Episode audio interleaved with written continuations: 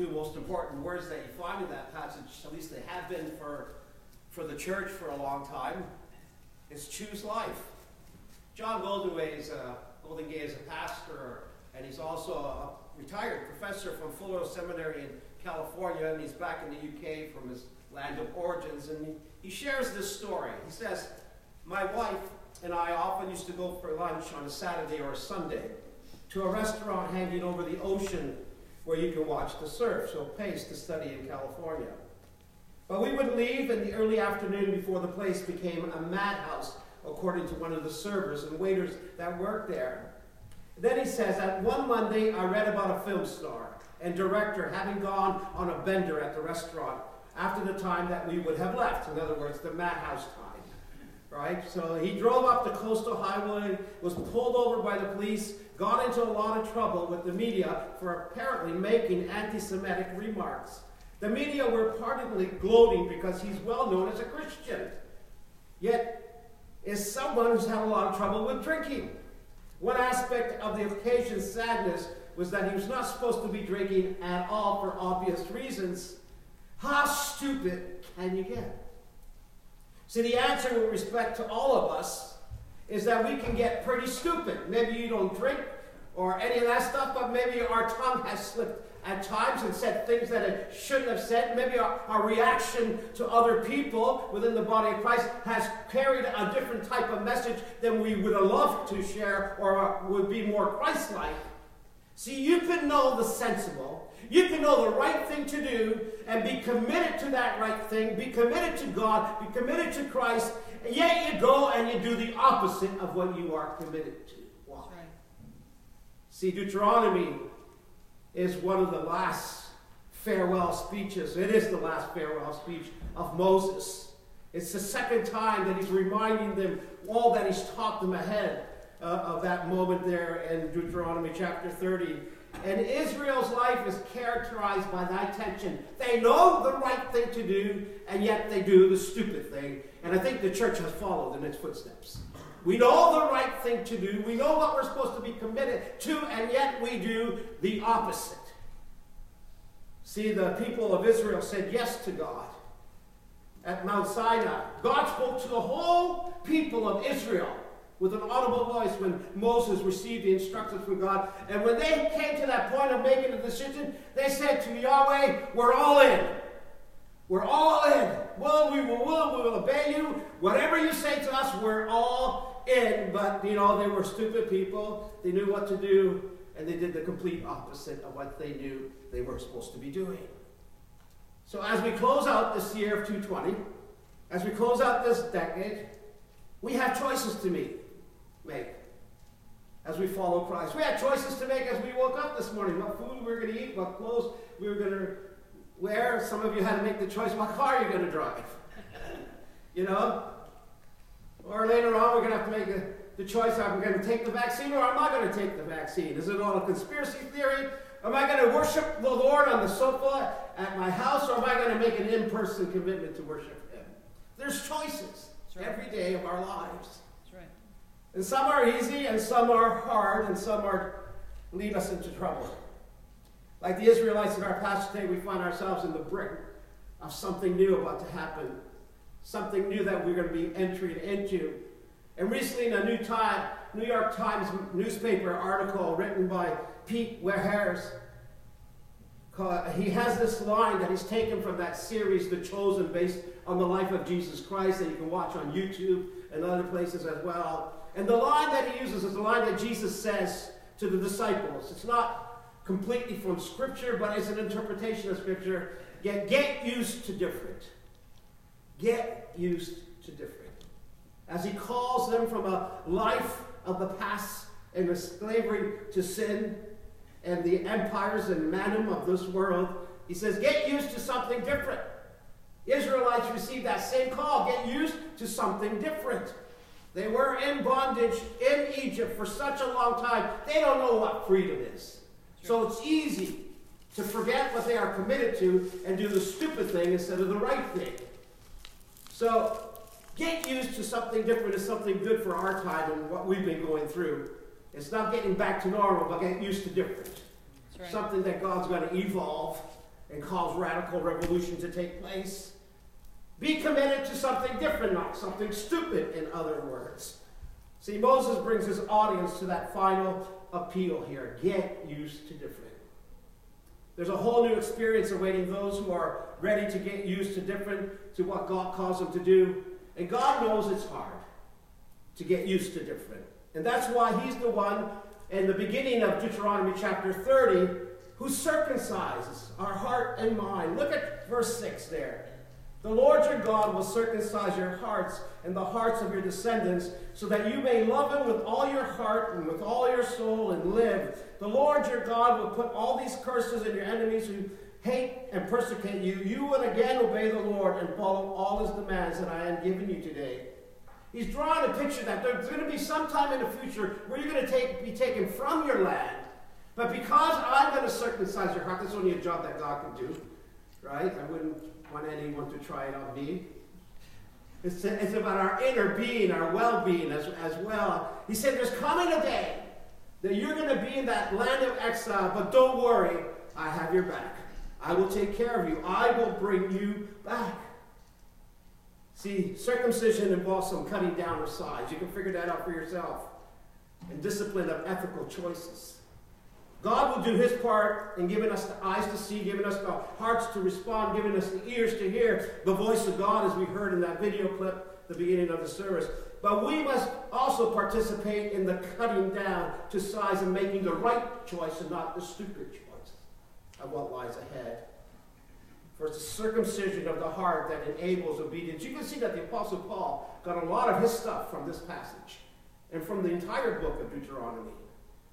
What we learn in the story of Israel and God is that God is a reasonable God. Hello? That's right. God is a reasonable God. For the whole journey since the beginning of creation, when Adam and Eve disobeyed, he didn't just slay them, he gave them another chance.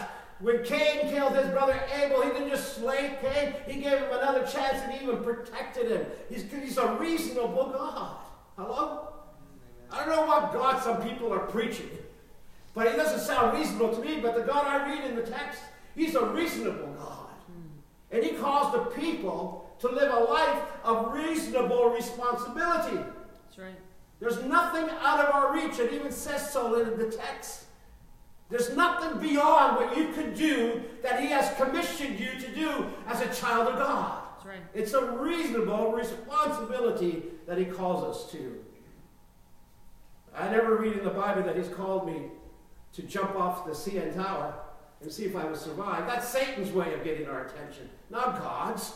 Right. God calls us to a reasonable life of responsibility with Him. You know, if God waited for us to perform before He acts, we will be waiting forever. Hello? Don't you like when God just decides to break in despite the way we are acting? Yes. Despite the way we are conducting our lives as followers of Jesus Christ? His son. And you know that it wasn't until Israel came back from the exile that they began to live the life that Deuteronomy speaks about, that God told them to live. It was in that period before Jesus came that the Jews started worshiping on the Sabbath. They started worshiping the only true God. Before that, they mixed their worship with all the gods that were around, the Baals and the Marduks and the Asherah poles and all that type of stuff. But when they came back from the exile, something happened to them that they began to implement what the Torah was teaching them. So you would think that when Jesus stepped on the scene as the Messiah, that God was already preparing his entrance, but they were blind to it. They were blind to it. And they failed to see that. Let us not be blind, my friends. Mm. Let us not be blind. See, God waited a long time for the response after the response to kick in. To kick in. But remember, a thousand years is like a day to the Lord, and a day is like a thousand years. God has patience to wait for the response. But He is calling for the response nonetheless. Yes. As one commentator notes, 99% of the time, our problem is not whether we know enough to go and do what we should do, but whether we are prepared to do it. Mm. Are you ready to do in two Zero, two, one, what God has called you to do. That's right. Stop making excuses. Know the right thing to do. Do the right thing. Amen. For God is the reasonable God, and his responsibility list is a reasonable one, not like my wife's giving me, right? Ah, you got no list. You got no honey. I'm only kidding, I'm only kidding. Just want to see if you're awake or not. I'm awake. You don't even need a PhD to understand Moses. Hello? That's right. Even a toddler can understand him. There are two roads. One leads to life, one leads to death. What are you going to choose? There's a narrow road that leads to life and a wide road that leads to destruction and death. Which one are you going to choose? There's a road that leads to cursing and there's a road that leads to blessing. Which one are you going to choose? Don't be stupid. That's right. The risk is a responsible and reasonable one. Hello? Amen. God reassures him that he is with us. And verses 11 to 14, follow with me. Pastor Betty read it already. Now, what I am commanding you today is not too difficult for you or beyond your reach. It's not up in heaven, so that you have to say, Who will ascend into the heaven to get and proclaim it to us so that we may obey it? Nor is it beyond the sea, so that you have to ask, Who will cross the sea to get it and proclaim it to us so we may obey it? No, the word is very near you. It's in your mouth, it's in your heart, so that you may obey it. That you may obey it. It's here. Didn't Apostle Paul use these words in the book of Romans? If you believe with your mouth and your heart and you confess with your mouth that Jesus Christ is Lord, you shall be saved. You got it from here. Yes. It was the fulfillment of the promises that Moses told the people of Israel that was realized in God becoming one of us, incarnate and holy and Lord and King. Remember that uh, people of Israel have already been set free from the powers of Pharaoh. The Red Sea has already been split. They have already been redeemed. They have already been restored. They haven't become a nation of Israel yet. They haven't received the covenant yet, but they already have been redeemed. This message is coming to people that already have their membership in the church. In our terms, not in their terms. They become a covenant nation in Israel. They become God's people. And, that, and their freedom on the other side of the Red Sea. See, they, their future of life was in the promised land and it's fully in view. And we all know the story. Moses can't go because he disobeyed God. He did a stupid thing. He did a stupid thing. And he begins to preach a long, long, long, long, long farewell sermon. And it's full of wisdom literature that you find in Ecclesiastes and Proverbs and in the Psalms and in Job. Wisdom teaching that, that shapes a future that God has ordained. Wisdom teaching that shapes a life of well being despite the circumstances that we find ourselves in. Does anybody want that type of life? Is that the life you want to choose? And you might ask yourself at this time, why a prophetic farewell speech from Moses? Because he's not allowed to enter that line that land. Haven't they heard it all before? Yes, sometimes you've heard it all before. But you know, you know what to do, but you're doing the stupid thing, and that's why we have to keep on saying what we say, so you might do the right thing when you're faced with that situation in life. So Moses knows what's on the other side of the Jordan River. He knows there's a land that's going to frighten some of them.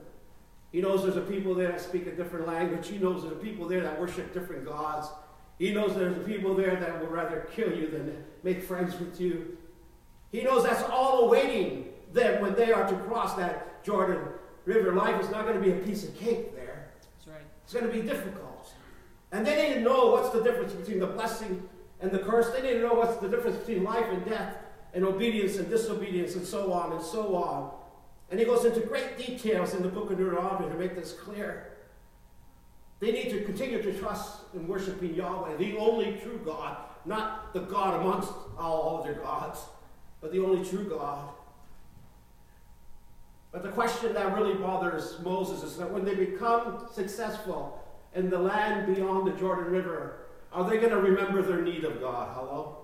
Just study history. Just study church history. When people got self-sufficient, when people got a fluid, like that, they begin to drift back and back. They have no need of God no more, unless it's a crisis situation. That's right. It's a moment of grief or a moment of death or a moment I don't know how to deal with my son that has an addiction.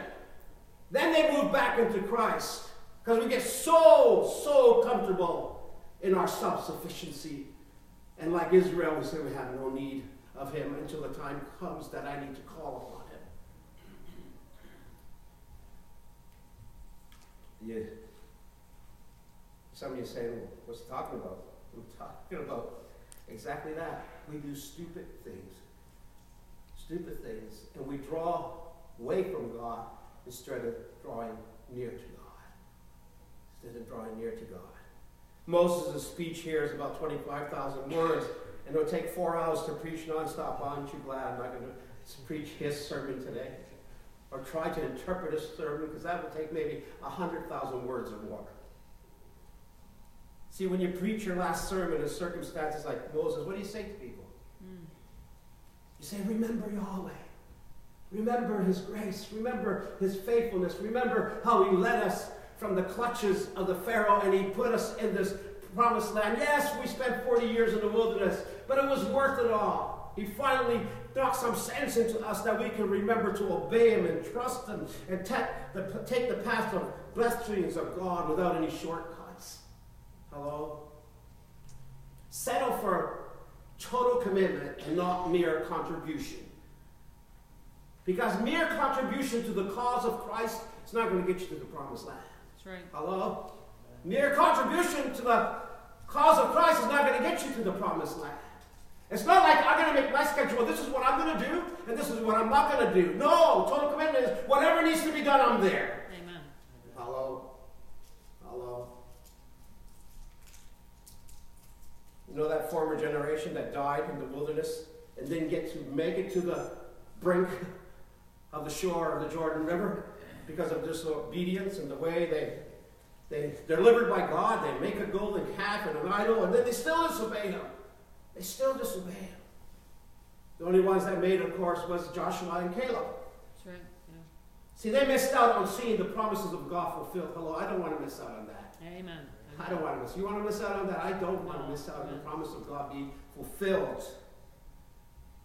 God's responsibility list is a reasonable one again. And God has faith in Israel. It's reasonable because God has faith in you to do what He's called you to do. Amen. Amen. So stop saying, I can't do it. Trust God and He will equip you accordingly. And God wants us to move from spiritual toddlership, if there's such a word, into adulthood. That's right. First Peter talks a lot about this. You know, to go move from from the breast and baby's milk to eat a good steak in the Lord once in a while. right? Right? See, God has done his part. He set us free. He's provided everything we need. And in Christ, He set us free. Through Christ, He's provided everything we needed. But the rest, He's given you a reasonable responsibility list to fulfill. Amen. That's our role. God created creation, but then God told the people of Israel to build a tabernacle, which was a microcosmic uh, diagram of the scene of creation. He says, I've done my part. Now I empower you with a reasonable responsibility list to do your part. Are you on board? Are you on board? I can still hear the words of my grandparents, my mom, my dad, my uncles and my aunts and cousins. And their stories of the La Bella Italia flowing with wine and wheat and olives and pasta and sheep. Aren't you getting hungry? And of course, Parmesan cheese. and even Asiago. And I remember always my uncle that lived in Montreal, then moved to Ontario, and when he told me that, you know, if one day they decide to say all Italians are kicked out of Canada, it came close in the Second World War. So it came close at that time. If it comes to that day and all I got is my suitcase, praise the Lord. He said. Thank God I lived a good life here. The Lord gives it, gives, and the Lord taketh away. Blessed be the name. And I never forgot that. I was just a kid when he told me that. And it was a reality because there was a lot of people picking on Italians at that time until the movie Godfather came out, and then everybody backed off a bit. anyway. Like Moses, we are called to remember because it's not too difficult, Moses says. It's not beyond your reach. That's right. It's, it can be grasped. What did Paul say? I take a hold of, of the one who's grabbed a hold of me. It's within your reach. When we saying Jesus is as close as a mention of his name. He's not out there somewhere. He's right. here. Amen. When St. Francis came up with this nativity scene creation and art, he didn't do it to be sold in supermarkets and Walmarts and all other grocery stores of the like, and to be, you know, on display in churches with, with a thousand different displays. He did it to use as a communication tool that God is near. Amen. This is how close God is to us. Yes. Lives with us, breathes with us, eats with us, sleeps with us, just like that song, Voice of God, tried to communicate. That song resonates with my heart. God is near. Amen? Amen. See, this is a word to people already in a covenantal relationship with God. The nature of the relationship will be shaped by their response to Moses' farewell. He believes in them, and he believes in us, and he trusts us. To me, that's encouraging as this decade finishes. Right. And we enter a new one as this year finishes, and we begin a new one that God believes that we can do his work on earth as it is in heaven. Amen. So, what's it going to be? And he comes to those closing lines of chapter 30. Choose life. Simple, huh? Choose life. So difficult to do, though. Choose life. See, especially for any postmodern relative relativism people, you know, the people that believe that truth is subjective. What I believe is my truth, what you believe is your truth. There's no objective truth out there. There's only what I believe and not what you believe. Well, the scriptures don't approach life in that way. Because Moses' sermon sounds like it's either this or that. It's either if this happens, then this is going to happen. And many people in our day don't tolerate a message like that. Many politicians don't tolerate a message like that. So that's why it's a difficult message for people to understand that the approach to abundant life comes through a choice, your choice. God's made this choice for you. He's given you a responsible, a reasonable, responsible list. And He's empowered you with the Holy Spirit, and He's empowered you through grace and mercy and the truth that's found in His Son. Now He wants you to make a choice. See, I don't think that the, the, the cliche that we say that God is in control is always right. God rules, that never changes. That's right. But you have freedom To choose. to do your own, to make your own choice in life. God will not override your free choice. That's right. Hello? Hello? So it's not so much that God's controlling everything, because then the other opposite side, the atheists have a good point. God has controlled and created you in His image. He is a free being, and He made us as free human beings to participate in His liberation and freedom. Hello? That's right. These words have been taken out of context by the church. You know what I'm talking about the abortion issue, right? Is anything about aborting babies in this passage at all? No. Doesn't mean we can't use it for it, but follow me. See, we have on one side of the church pro life. The tablets are held up high at the hospitals against abortion, and abortion is, is wrong. I firmly believe that. On the other side, you have pro choice. I can do what I want, it's my body. And that also is true. They can do what they want, it's their body, it's not your body. You follow me? So one side of the church is pro life, and one side of the church is pro choice. Who's right? Who's right? My wife's getting nervous there. See, the choice for life or death is yours. And we've been going around in circles for a long time. The one who makes the right choice for life is the right choice. Anything that makes a choice for death is where curses That's right. and disobedience and consequence. That's their choice, and that's what will follow them. We pray for them, we care for them, and all that type of stuff. But pro-life and pro-choice is really both scriptural. They're not at odds with each other. Because if I didn't have a pro-choice to make a pro-life choice to be in Jesus, I wouldn't be here. Hello. And if I made the choice to reject Jesus, I would be on the road leading To death. to death, Yep. the one most traveled. Before we bury ourselves in the current discussions on the abortion issue, I just want you to take a moment, remember the context of the narrative, and before you label anyone, stop and think of what you are to say to them. Number one, is it life giving? Number two, Is it life upholding? Number three, is it life empowering? If none of those are mentioned in your discussion on these issues, then you're proclaiming death and not life. We are to encourage life in our world and in our church and in our society. Remember, Moses knows these people very well. He's seen them at their best and he's seen them at their worst. And all he wants for the people of God is that they become agents of life in a culture of death and decay. Hello? Right. Agents of life in a culture of death and decay. It's, it's really, this COVID thing has really opened my mind. I don't know about your mind. Then, you know, you have the abortion issue on this side, and then, then you have euthanasia on this side that you can take your life if you don't like this life that you're living now. And, and then you have all these seniors dying because of COVID in, in senior homes in, in the world. We've been thankfully blessed by God and protected by God so far on this issue. But you have all this life, the most vulnerable people, the young people that aren't even born yet, and the seniors that, that need our care and, and, and love and, and tender compassion.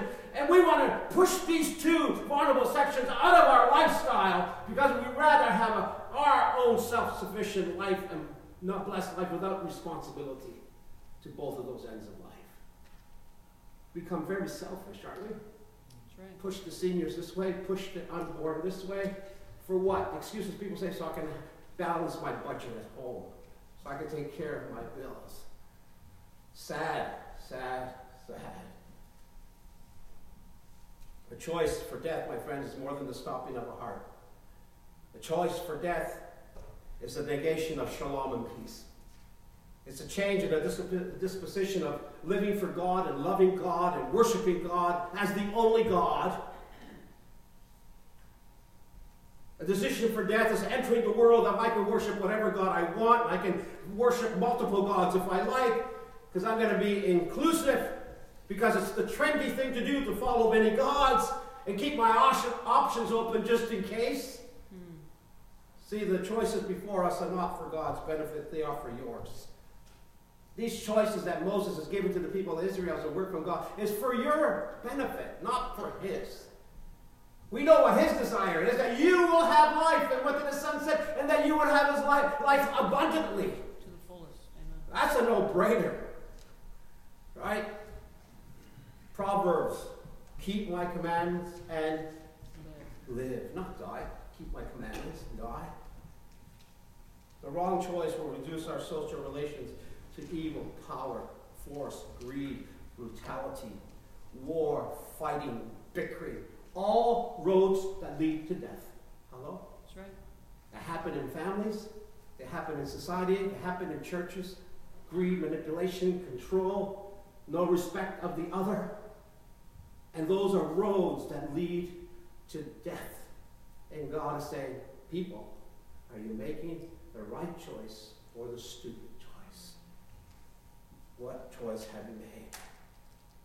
To bear perishes to get caught up in all that fear and hate. Because all that does is diminish human possibility. Hello? When you get caught up in greed and manipulation and fear, it diminishes the possibility that God has put in you to do good and to love mercy and so on. See, the list is not about legalism. I hear legalism thrown out all over the place. I haven't seen a legalistic church since I got saved in 1984. There have been some people that might have been legalistic, but not the whole church legalistic.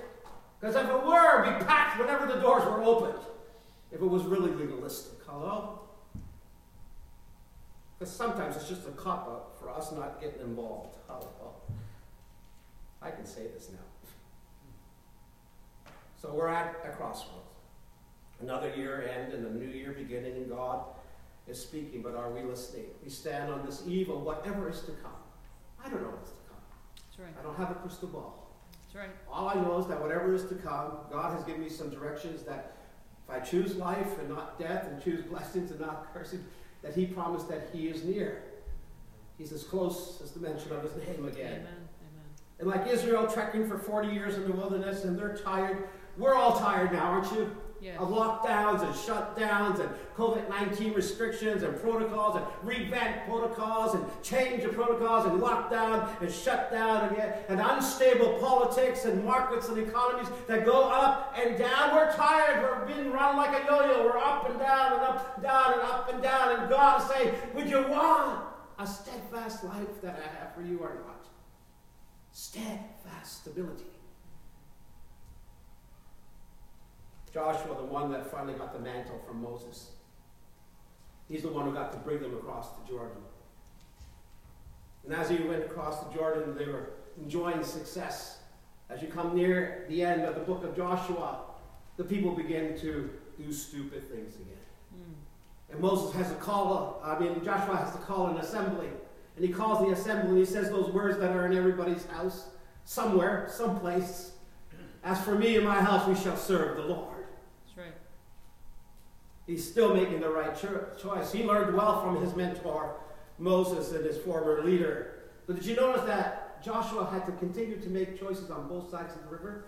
Not only on the choice to get across the Jordan, but once you get into the land of Jordan and into the promised land, you still need to be choices. That's one theologian. It's not only about getting in and then coasting till Jesus comes, but it's about getting in and staying in which is where the reasonable responsibility list of the Lord kicks in.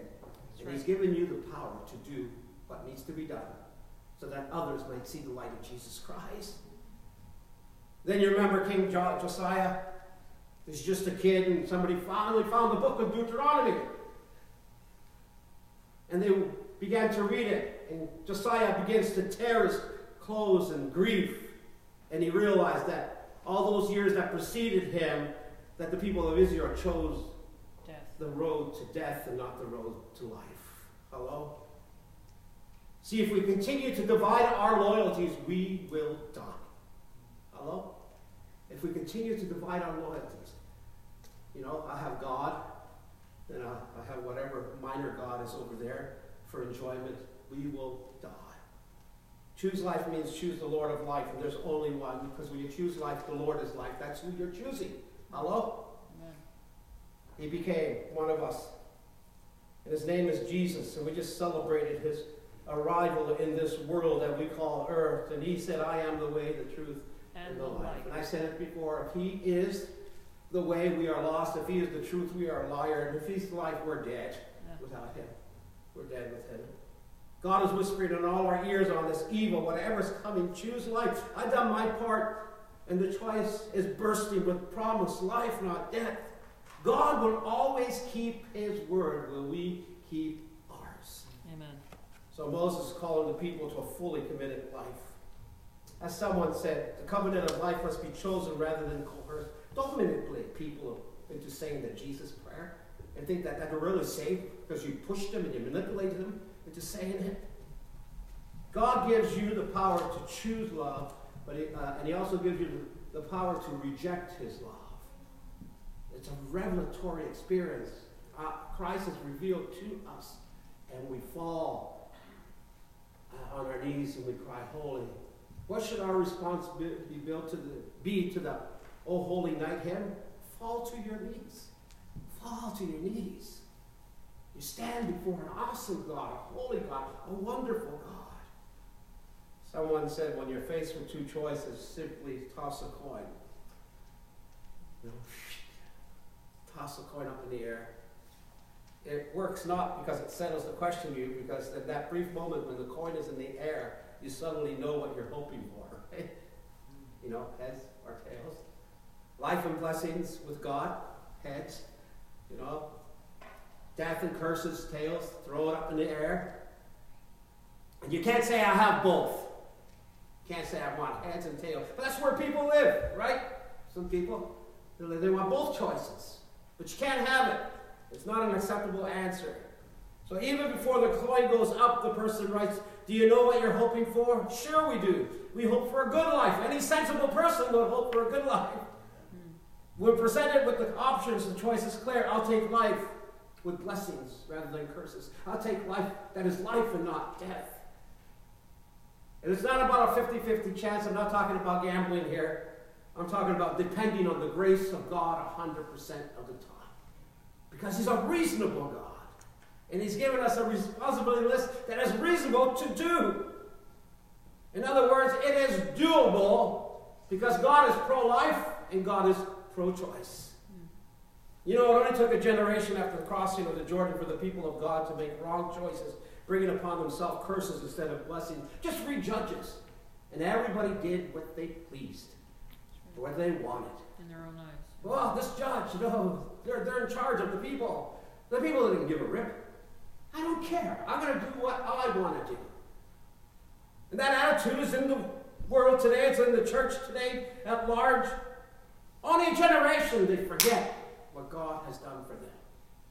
Only took a generation after David's dynasty to make wrong choices, which led to their exile and death on foreign soil.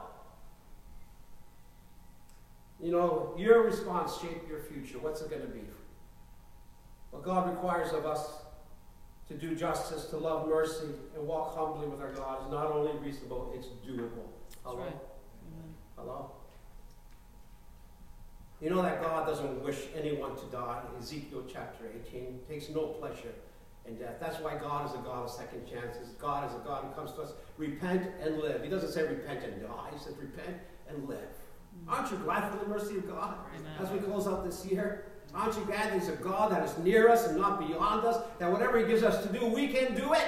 Amen. You know, like that guy screaming in the movie Waterboy, you can do it! do you believe that you can do it or not? We can't say that I received the Holy Spirit and then act as if we can't do anything.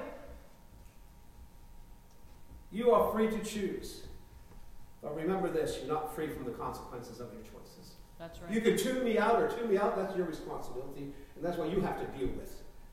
And I have to deal with how I react to you and who I'm listening to, who's teaching me and who's encouraging me. I gotta listen to that. And I am responsible for the choices I make.